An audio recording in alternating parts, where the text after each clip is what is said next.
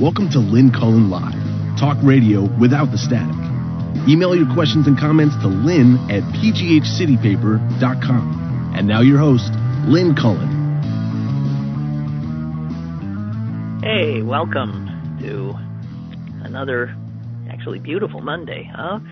It's uh it's the month of August, August 3, and uh oof, we got an hour uh, to commiserate and or berate and or I don't know what, but you know we'll find out soon enough, I suppose. Uh, oh, a heads up, and I hate to do this. I just hate to do this because I've been doing this. I feel like a lot. I will not be able to do the show tomorrow. Um, it's another medical thing. Um, the medical things are going to uh, continue a bit, and um, and you know, and then it'll be behind us, and or me at least, and we can uh, get back to you know being sort of more regular. So I won't be here tomorrow, no show tomorrow, but uh Wednesday I'll be back, okay? Um Oh, I don't know where to start. Where do you start? Where do you start? Uh, just saw what Trevor Noah uh, posted. Is sort of you know if you if you look at the last, uh, I don't know if this was just a day that all this happened. I mean, you'll know all of it. It happened actually last week, but th- this is the kind of thing that happens literally on a daily basis um, in this country now and any one of them back in the day would have had us talking for hours on end at uh you know high pitch. And now uh we just barely react. And that's part of how um that's part of how it works. That the constancy of the outrages um, makes makes you numb, and you stop reacting, and that's dangerous. That's what they want. So he was just summing up, I guess, one day. I just happened to see it, and he says. Uh, all right, so Trump suggests delaying the election. Secret police still roam the streets of Portland. And Senator Tom Cotton calls slavery a necessary evil you know just three things happening in in a, in America, and I think you can do uh, a summation like that literally every day, and sometimes twice a day, and never repeat yourself. It's just it's it's mind blowing. It's mind blowing. Um. So I was looking at this thing. Uh, New York Times today has a two-page, uh, uh, very graphic, literally, you know, uh, pictures and stuff of what it will take for kids to go back to school because they are. They're already going back to school in some places now. Pittsburgh public schools have said no, we're not doing that, uh, which I think is the right decision, assuming, I say that only assuming that all children have access to computers and everything they need, and I'm not sure that's true. What is a kid from a poor household that has no computer, no Wi-Fi, no any of that? How how are they supposed to do remote learning? So I, I have issues with that, but I certainly don't think schools should generally be opening. But they are, and they are even in communities where this thing is still raging. So I mean the I cannot imagine the headache of having to rethink every single thing that you do if you're, let's say, a school superintendent or a principal, I uh, I bumped into the wife of the president of Carnegie Mellon University the other day, and I said, wow, how's he doing? Uh, you know, I, I I said, you know, he's like reinventing the wheel. A little bit of a little bit of a burden there. I wouldn't want it. Just take getting the kids to school. Most kids ride a bus. Most do. Well, a typical school bus holds 54 children. But that's sitting, you know, together. And if you were to do strict enforcement of uh, social distancing on that school bus, the school bus that uh, held 54 is going to be able to hold eight. If you're really going to do it right. And most are not going to do that. They're not. They're going to instead do like a zigzag pattern that will allow them to still transport more. And school buses may be like more like public buses. They're going to have to just keep coming around and getting more. I, I mean, I can't imagine. So you just, we don't even have the kids in the school yet. And the issues and concerns are already getting crazy. Um, but I I feel so for um, for students. I feel for their parents, and I feel truly for the teachers and staff um, I really do, and I completely understand those teachers uh, who are saying, "I, I love to teach; it is my passion, but I'm not willing to die for it." So I don't know. We're going to potentially lose a lot of good teachers. I'm not saying lose them to death, lose them because they'll say, I can't do this anymore and, and retire. But most, this is the way they bring money into the household, and they'll have to go.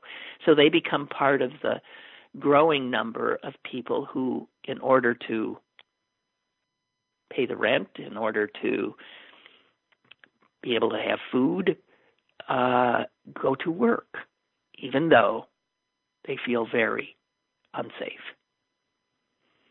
Mm, I can't imagine. I just can't imagine. You know what else I can't imagine? I can't imagine reading a story like I did today that there was an outbreak of the virus on a cruise ship. what? What? You mean there's there are people now getting on cruise ships? There are. There are, and there are cruise ships that are plying the waters. Uh, this is from Norway. I mean, you think of I normally I think of uh, you know the Scandinavians as uh, a little sharper in uh, than we are. says here, a Norwegian cruise ship halted all trips and apologized after an outbreak of coronavirus on one of their ships infected 36 crew members and five passengers, and the fear is they've infected dozens of people in towns and villages along Norway's western coast where the cruise ship docked and people from the ship went into the little towns. What the? You know, I'm sorry. I just I can't be alone here. I'm sure many of you have the same reaction where you you see people going about their lives as if nothing's changed and you well you're you despair. I think is you despair. How are we ever? And it's not just americans.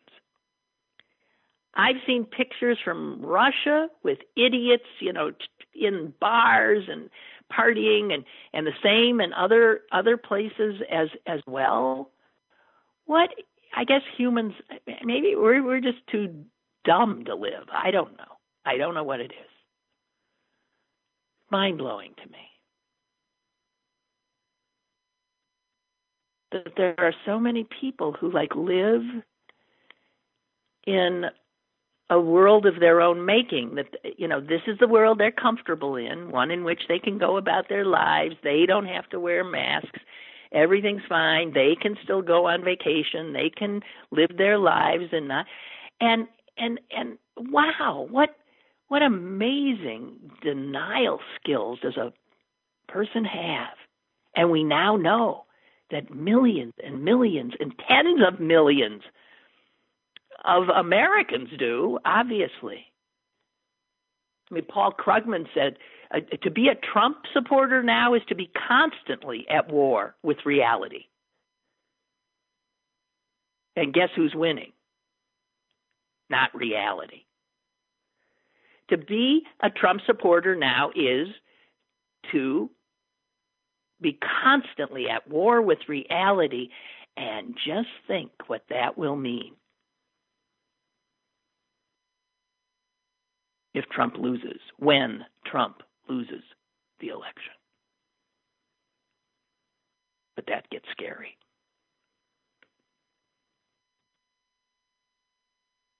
Yeah, um, Barbara just sent me something from Noam Chomsky. Noam Chomsky, I saw, saw a picture of him, and he looked um, he looked like he looked like some Old Testament prophet gone mad. He he, he has like a prodigious beard now, and you know he's an old. He looks like yeah, an Old Testament prophet. And with a name like Noam Chomsky, he probably really does look just like those Old Testament prophets did. Um, and yes, I've seen his quote over and over. I'll read it to you. At every level, we are racing madly towards total catastrophe under the leadership of sociopathic fanatics. It is as if some evil demon decided to take over the human species and drive them to self destruction. Much of the world is trying to counter it, almost all of the world, but the US and Brazil are the extreme cases of racing with dedication towards disaster.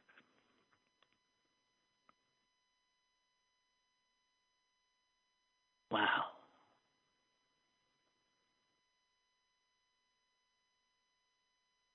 He goes on.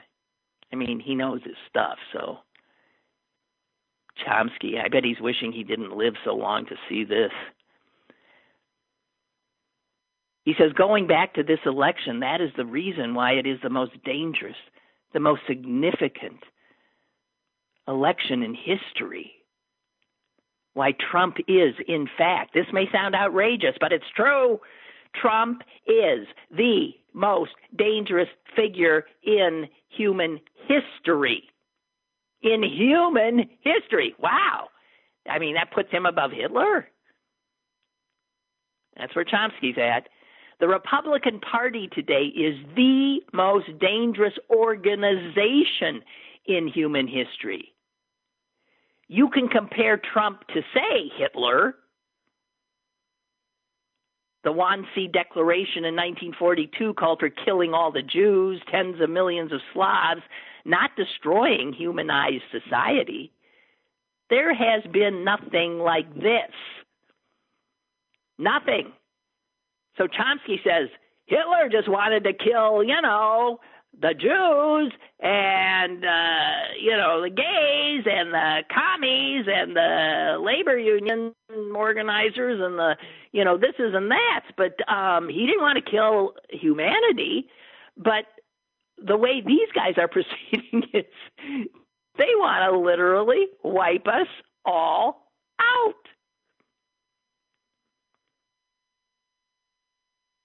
It's amazing. We have a caller. Hello. Hey, hey Lynn, good morning. Good morning. Um, this is the art that occasionally emails you. I'm the one that emailed you the when you were talking to Sally last week about the horticulture quote from. Oh yeah, yeah, yeah, yeah. so, so Thank a, you for that. Ser- serious note, and then we'll I'll end on a light note. Um,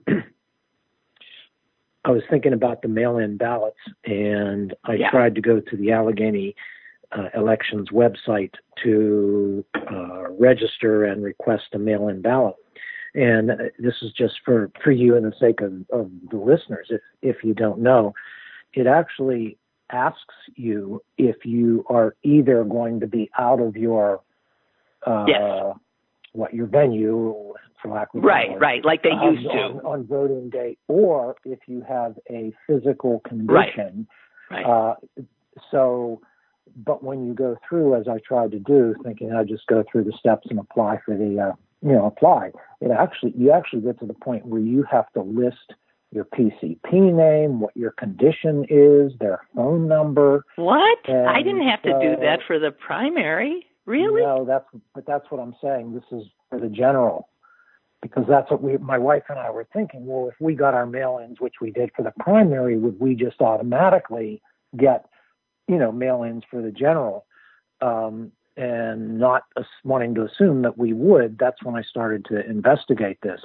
So um, just so you know, so I sent a message. You can you know you can contact them on the website. I sent a message to the Elections Bureau to ask that question whether you indeed had to specify some kind of condition in order to get a ballot, or just say that you were concerned about social distancing right. and you know wanted to do mail-in. So right. Um, so that's an open question. Just wanted to mention that to you. So I'll if I get an answer yeah, let us know. But I'm sure that, no, that'll let you know. Ridiculous. Yeah, that, that that's crazy. So anyway, um, that's all on the serious. Okay? okay. On on the lighter, just to end and not take up too much time. Did you try your Arby's Reuben yet, Lynn? Oh, you're the one. I actually mentioned. I I said to somebody, my my son is always making fun of Arby's. It's like a punchline in in the family. Uh-huh. And I said somebody told me that the Arby's Reuben is like to die for. And he uh-huh. said, liter- literally, right? Yeah. I haven't uh, tried it yet. No, thank you. Okay. Um, but you you still stand by it, the Arby's Reuben. All right. Well, someday. But, again, again, recognizing that I have very pedestrian taste, and okay. uh, I'm a no, non-gourmand for sure. Well, I am too. I mean, my favorite to this day, my favorite meal is a hamburger and French fries. You know, I there, there, there you go. There, there I am. Um, but yeah, well, someday if I'm feeling reckless. there you go. I mean, I haven't been to a, a fast food restaurant since this started, let alone to an Arby's. Yeah. Well, of course, what I mean is it's all drive-through. You know. Yeah. I mean, it's all protected. I mean, you can't go in and sit down and eat anything. It's everything is drive-through. So you just. Well, the only Arby's I see is that one in the- Oakland on Forbes, and they don't look like they have a drive-through. No, there's one on uh, Baum and uh, Bloomfield, right next to Ritter's, kind of right next to Ritter's Diner. Oh, that's true. Okay. All right. So now All I know where I'll go if I get an urge. Okay, my friend. Take care. Thank, Thank you. Thank you, Art. Bye. Bye bye. Bye bye. Um, actually, picking up on what uh, Art said and thanking Barbara who sent me this uh, just this morning. Um, here is something, a headline that says, Do not vote by mail. I repeat, do not vote by mail. Um, it's a good. Also, let me let me before I do that. Uh, front page New York Times today has a story about how New York City is still counting ballots from their primary six weeks ago.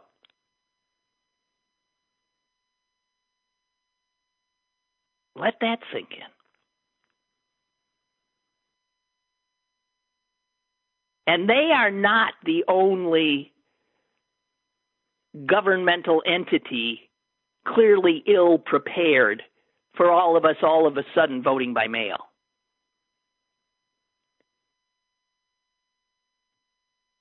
None of these entities are ready for this because most of us, well, given the fact that Pennsylvania has always made it extremely hard to vote absentee, you had to show up. And so there we don't have the infrastructure, the know how, and you can bet that we won't in time. Our governments have proven to be uh, pretty lead footed when it comes to being able to act quickly. So, six weeks after the New York primary, there are two congressional congressional races still undecided.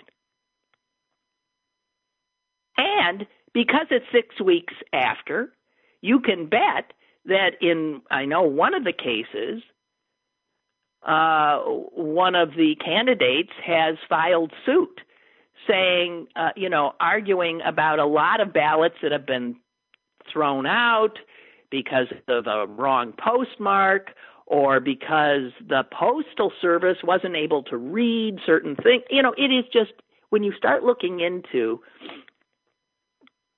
the snafus,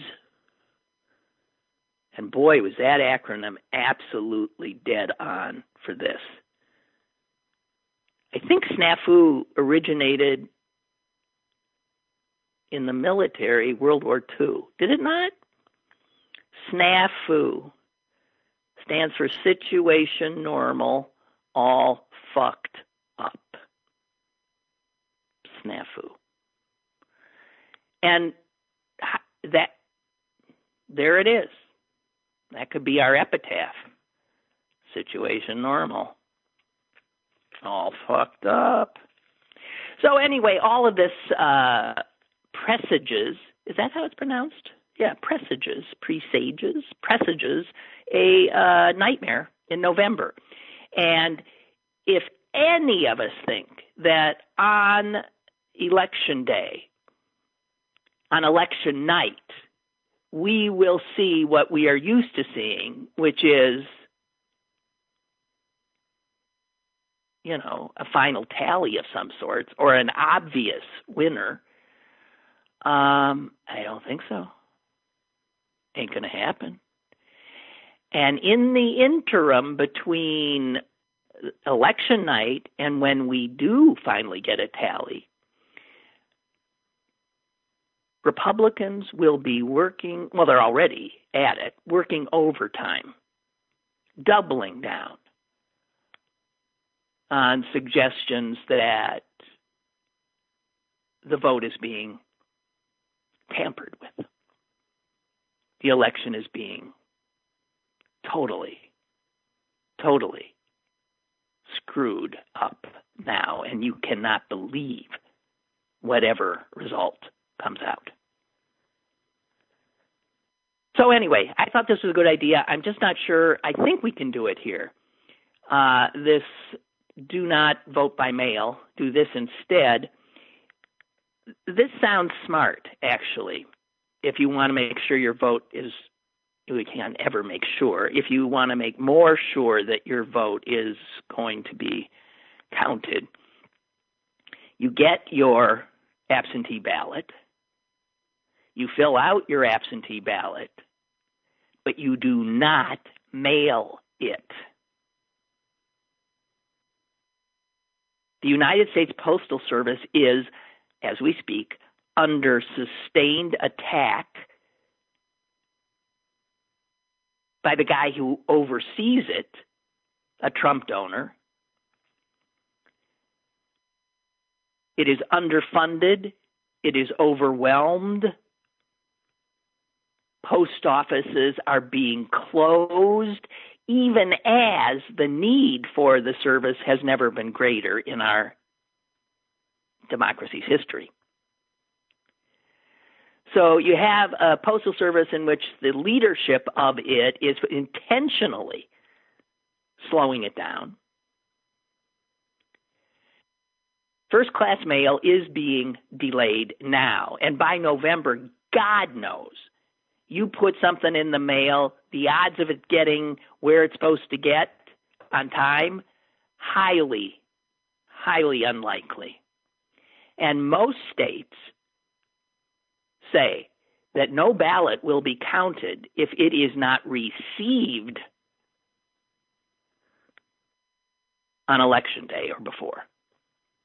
Even if you mailed it two weeks before the election and they don't get it, it ain't they're going to throw it out. So here is what you do. You get your absentee ballot, you fill it out, and then you drop it off. Drop off balloting. I recall in the primary here when there was concern of m- ballots not getting, you know, mailed uh, on time or not being delivered on time, that they had, you could go off at the city county building. Now, I don't know if they're going to have, you know, a lot more places where you could simply drop your ballot off. That would be the way to do it. You'll actually see it get into the hands of election officials. I mean, if there is somebody there, but I, I, I don't know. I need to find out more about what is possible for us here. But I do like this idea because for every one of us that does this, this alternative method of delivering our ballots, that is one less ballot that our overwhelmed postal service has to deal with and makes it just the slightest bit more possible that um damn it why do people always i'm sorry i'm sorry i'm so easily distracted jesus. Okay. So um you get that? So i think that is um that is smart. God almighty I'm not really laughing. Okay, I want to um, share with you. I'm assuming, I'm always assuming things, and I don't know, but I'm going to assume that many of you did see uh, the essay or the piece, the whatever, the essay that Alexander Vindman uh, penned as a civilian now, because that's what he is. He was bullied, intimidated, and forced out of the career that he loved. And this happened as a result of his being a patriot and standing up when asked, when subpoenaed, to testify in Trump's impeachment hearing. And I had brought up, um, I think maybe even last week, that I, when he testified, I had been moved to tears by his opening statement when he he said his father was so frightened for him because his father had, as a single parent, run for freedom, toward freedom with his two sons, his twins, to America. And his sons became ardent American patriots and chose to serve in America's military. In gratitude, but their dad, who lived most of his life not in a free society, learning that his son was going to testify against the President of the United States. He thought that's the end. And Vindman said, I told my father, you know, not, don't worry. Actually, I'm not going to. He he does speak of that in his in his essay because his father's fears came true. Because the America that exists now under Donald Trump and the Republicans is not the America they fled toward the shining city on a hill, but it looked an awful lot, acted an awful lot like the hellhole, the scary place they had run from.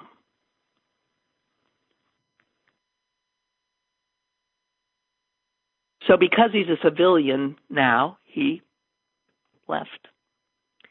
21 years, six months, and 10 days of active military service. And he decided, I'm obviously going nowhere anymore, and I got to get out of the sea. So he left. And he says this This experience has been painful, but I am not alone in this ignominious fate.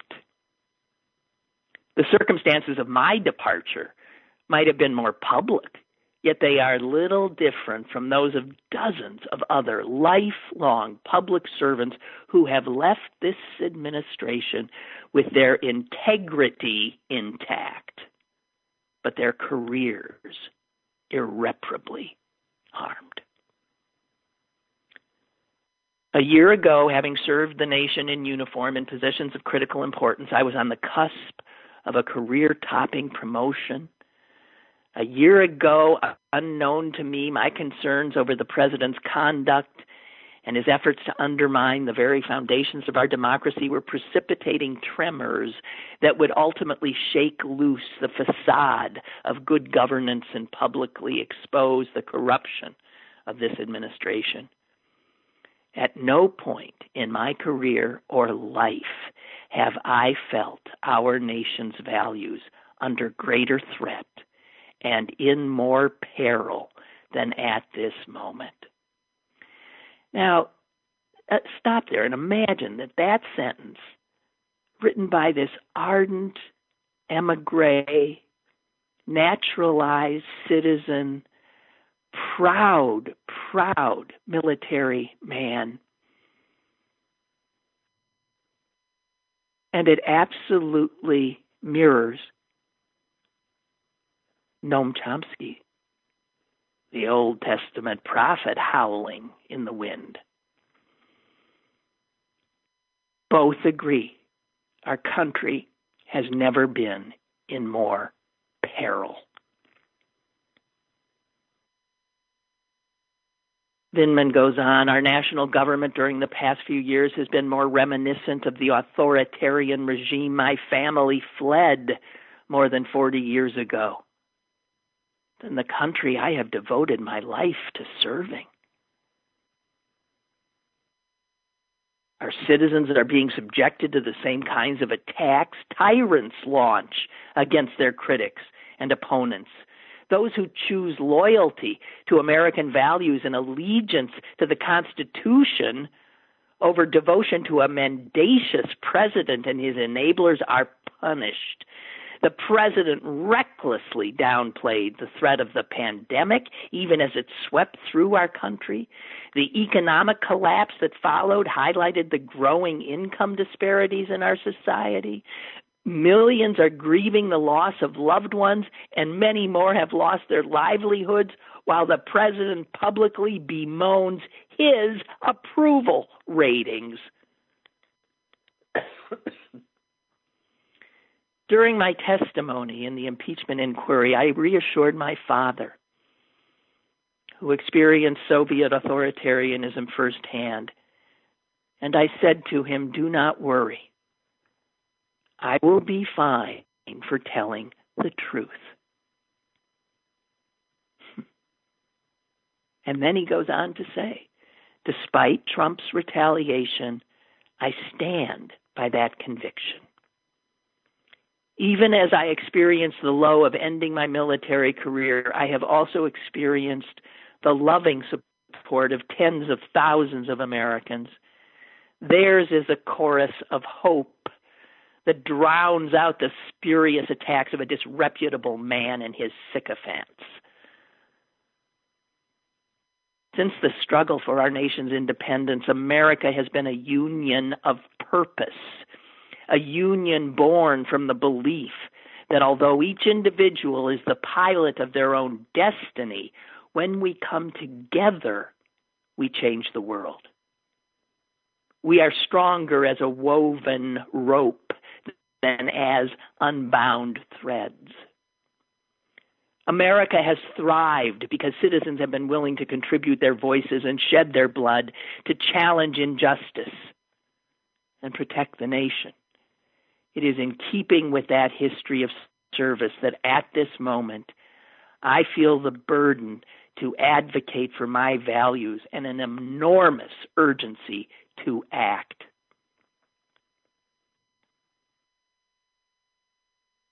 Impeachment exposed Trump's corruption.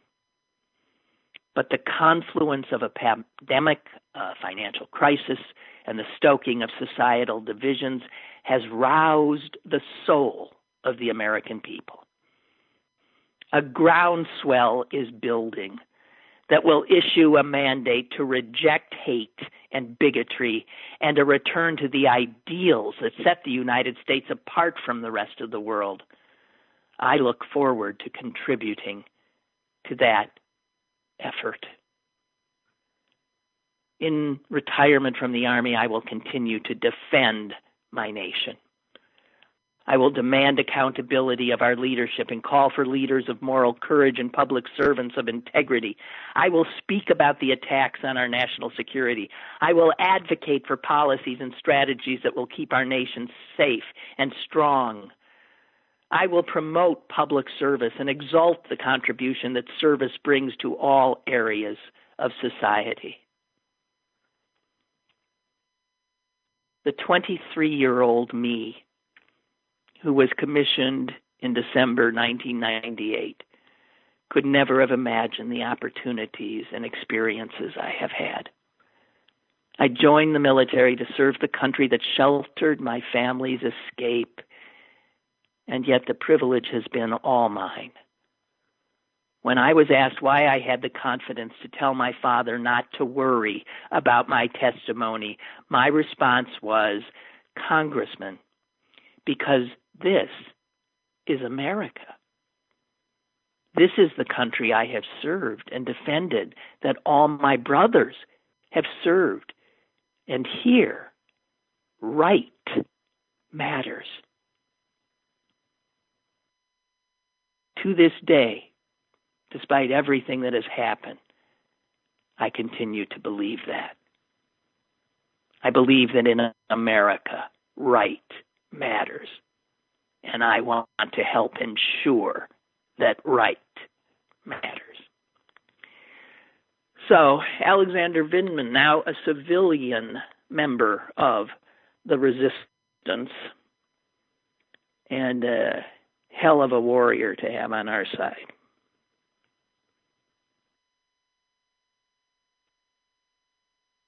Mm. So, what else do I have? Uh, I loved this guy. I mean, I didn't know him. I loved him as an actor. I just loved him, and I do note the passing of Wilford Brimley. he was just a natural. He was he was the real deal. Um, unmistakable. And I mean, it's so funny how he came to acting. Jeez, he was a school dropout. He dropped out at the age of 14. He worked as a cowboy. he enlisted in the Marines. After he left the Marines, went back working as a cowboy, as a blacksmith. He even worked for a while as a bodyguard. I love this to Howard Hughes in his reclusive state. And uh, while he was, I guess, shoeing horses for a, a movie on a movie set. Um, he struck up a friendship with Robert Duvall.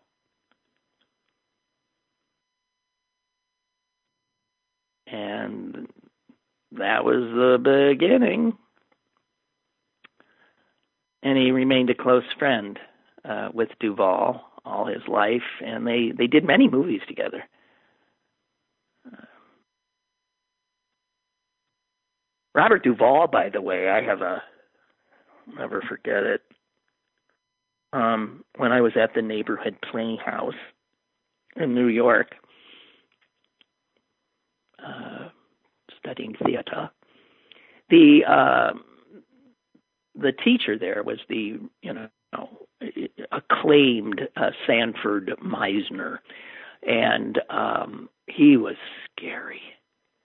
I'm sure I've told you stories about him. God, was he a terror? And I remember one day with all of us sitting there. I'm sure everyone in that class was terrified. I think. And he looked at us with such contempt. And he said something to the effect of, Oh God,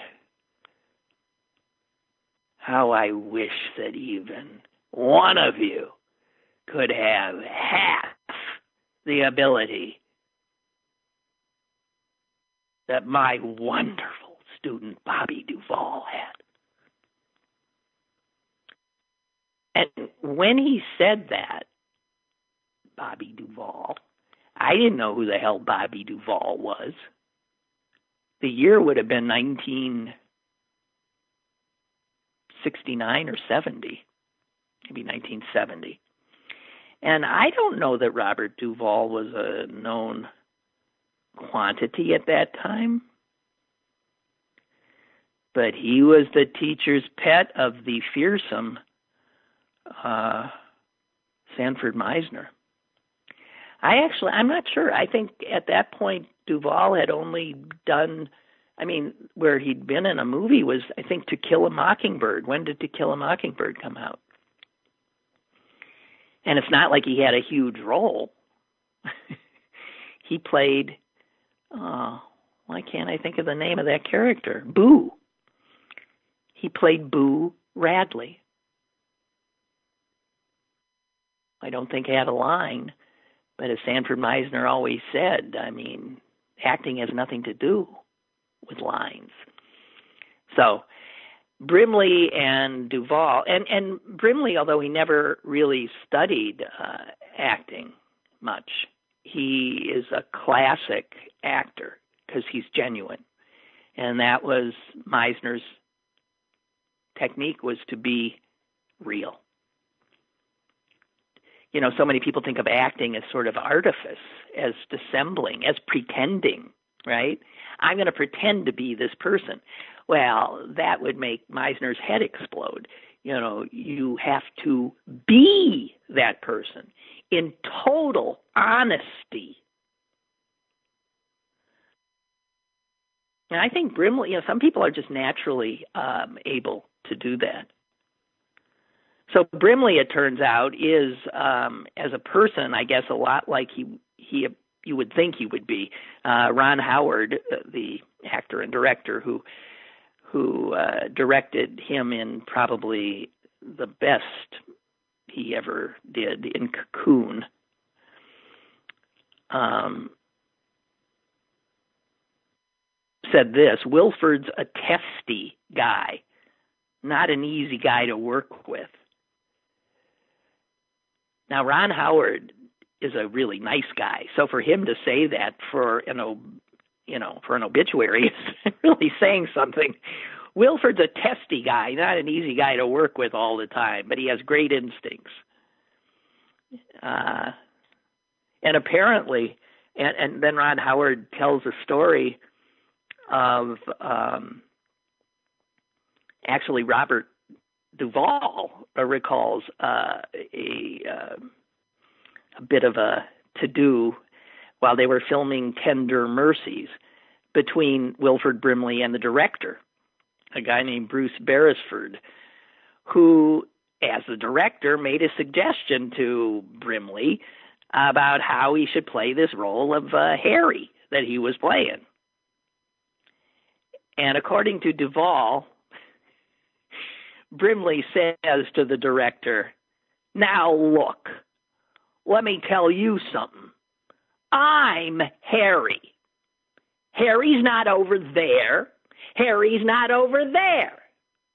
Until you fire me or get another actor, I'm Harry.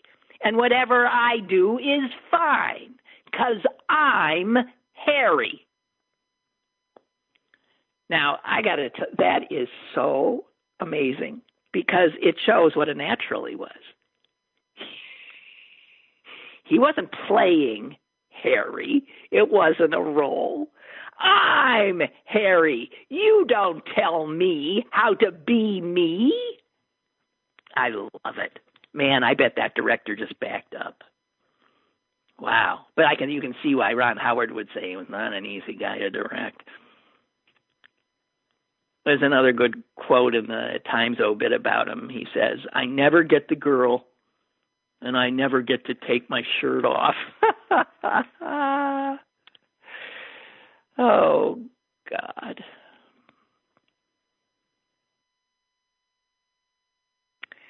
Oh, yeah. Oh, Barbara, yeah, I saw this too. This is interesting stuff. Uh, the uh, Harvard uh, professor, Laurence Tribe, um, says that even though uh, Trump is trying to make this election uh, look like total chaos, the reality is, and I'll just quote him look, there's a procedure. It's a very elaborate procedure. This is about who, if the election is not called on election day. In every state, there is a procedure for resolving disputes by the date of the so called safe harbor on December 8th. I don't know about safe harbor on December 8th, but there you have it.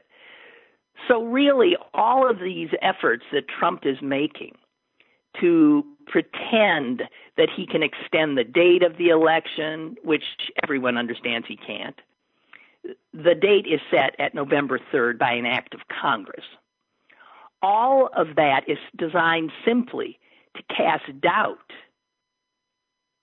in the way that, you know, Vladimir Putin wants to.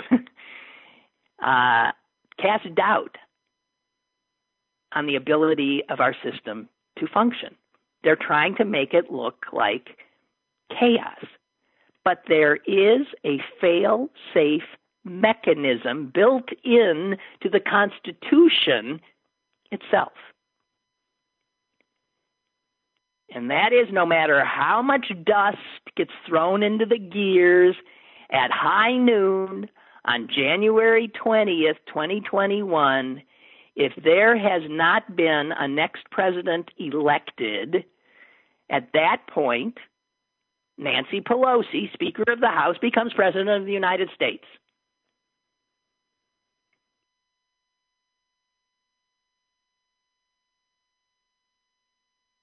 But God help us if it comes, you know, what have we learned in these three and a half years of this monster in the White House?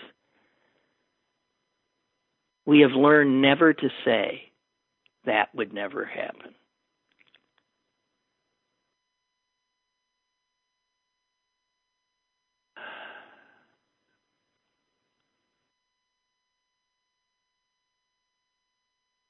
And Tribe goes on to say, you know, look, anyone who would try to get in the way of then, you know, if they haven't called the election by the 20 the 21st, I mean, she becomes this the Speaker of the House become on the 20th, she becomes the president.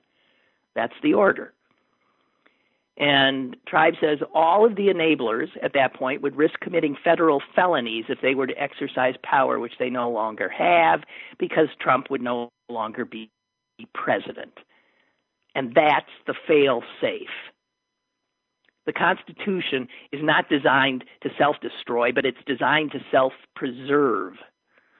The real game that Trump is playing is a game, game of making us all doubt that the system will hold, making us doubt that the center will hold, making us doubt all of our institutions. And by sowing doubt and sowing division and distracting us with phony claims about delaying the election, the president is really simply doing Putin's bidding of shaking our system and making us lose faith in all of our institutions. That has been his game from the start. But I think in the end, the hardwired elements of our system will hold. Oh, God. But then I give you Krugman's worried thought about what if all his crazy people who live in his reality, in other words, an unreality, what if they will not accept the results of the election? They're armed, they're crazy.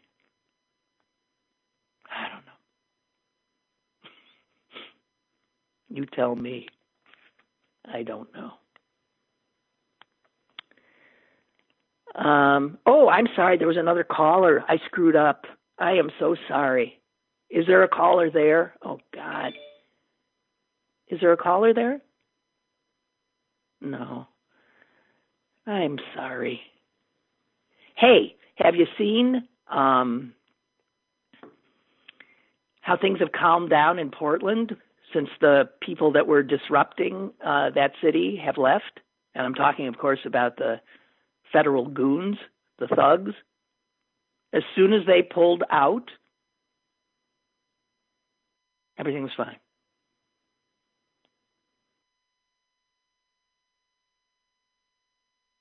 Unbelievable. Unbelievable.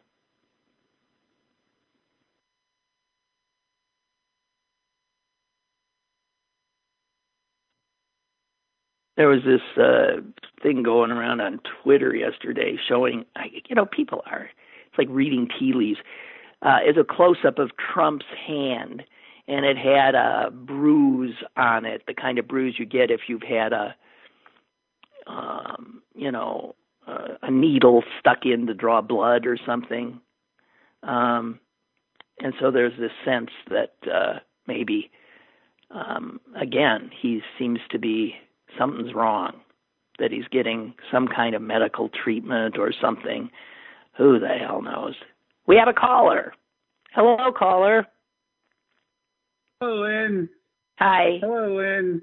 How Hi. you doing? I'm good. That's good. Um, I wanted to talk about voting, but uh, you're talking about Wilford Brimley. Yeah. I liked his uh, acting in the movie Absence of Malice Oh yeah. with uh, Was that um with Paul Newman or or yeah Paul Newman. Uh, yeah. He was a judge, right? Yeah, yeah. He said to the guy, "How long have you been? How long did you plan on being uh, your employee?" Well, I'm not resigning. Well, you're not a presidential employee. The guy that hired you is me. You got 30 days. And you remember that? Yeah, it was a good movie. I like that. Paul Newman, Sally Fields. Oh right, okay. Those are a lot of good actors there. Okay, and uh, about the voting. Colorado has been doing mail-in voting Yeah. for over 30 years. Yeah. And what they do, they don't rely on post office so much. You know what? You're Yeah. fading out on me. Are you talking directly into your phone? Oh, man, this telephone. Can you hear me now? Well, you're soft, but then maybe I'm going deaf. I don't No, know. no, it's, this is stupid phone. Brand new phone, man, and it ain't worth a crap. Okay, well, I I am having some trouble hearing you. Hey, thank you for the All right, goodbye, attempt. Uh, bye. Goodbye. Um, I have another little obit that happened uh, a while ago and never got it in, but I, I, I so appreciate what this guy. I mean, it's a great. Well, the obituary called it the um, probably it was called the earworm for the ages. It was a song that if you heard it, you never forgot it, and it would just keep going around and around and around in your head. And it's the only song that any of us know that this guy did. He was a a, um, a Dane. Um, the Danish know more of his stuff, but that's the only one that really made it uh, over here. And the the composer's name was was interesting. I mean, I'm Danish. I'm sure it's a perfectly normal name, but in English, his name is Bent Fabric. Bent Fabric. And he died at the age of 95, and the little tune that uh, he came up with uh, won the 1962 Grammy Award for Best Rock and Roll Recording. And here's the weird thing it is not rock and roll. I mean, it's unbelievable. How did that win? Okay, here's the song, in case you didn't know. Um, Alley Cat. Okay? It's an instrumental. Ain't no singing. Alley Cat. Well, I, I'm not going to, I won't. I'm sure most of you know it. Um, and it is. It's just a great song. Uh, the obit calls it a simple, almost lackadaisical piano tune with a light old time feel, an earworm for the ages, a melody heard once that could easily embed itself in your mind and repeat itself on an endless loop until forcibly dislodged. But that ain't no rock and roll song. How the hell did that win rock and roll in 62? It was up against Big Girls Don't Cry by the Four Seasons, Twisting the Night Away by Sam Cooke, and Breaking Up is Hard to Do by Neil Sedaka. That's funny because I was singing that song just last night. I was. A friend was over in the backyard. He's getting a little old. And as he got up you know, with all the uh, with all those sounds that old people make when they're getting up. And by the way, he's younger than me. I, I really it annoys me. He got up and it was like, and and and then he said, "Geez, getting up is it's hard to do." And that's when I, you know, went into. They say that getting up is hard to do. I'm sorry. I want to no, no. I know that it's true. Okay. Getting up is hard to do. Remember when? I'll stop. Okay. Getting up is hard to do. Anyway, so Alley Cat beat the. It's just absurd that that's a. Oh. So uh, remember, um, I ain't here tomorrow. I mean, I am here, but I'm not here and I'll be back on uh, Wednesday. And I'm being told that the COVID numbers for Allegheny County are being delayed uh, and will be provided as soon as possible. Okay? So there you have it, guys. Listen, I hope you can enjoy this. Really looks like a beautiful day. Hope you can enjoy it. Um, hope I could enjoy it. And um, I'll I'll be back on on Wednesday. Okay? Thank you and goodbye.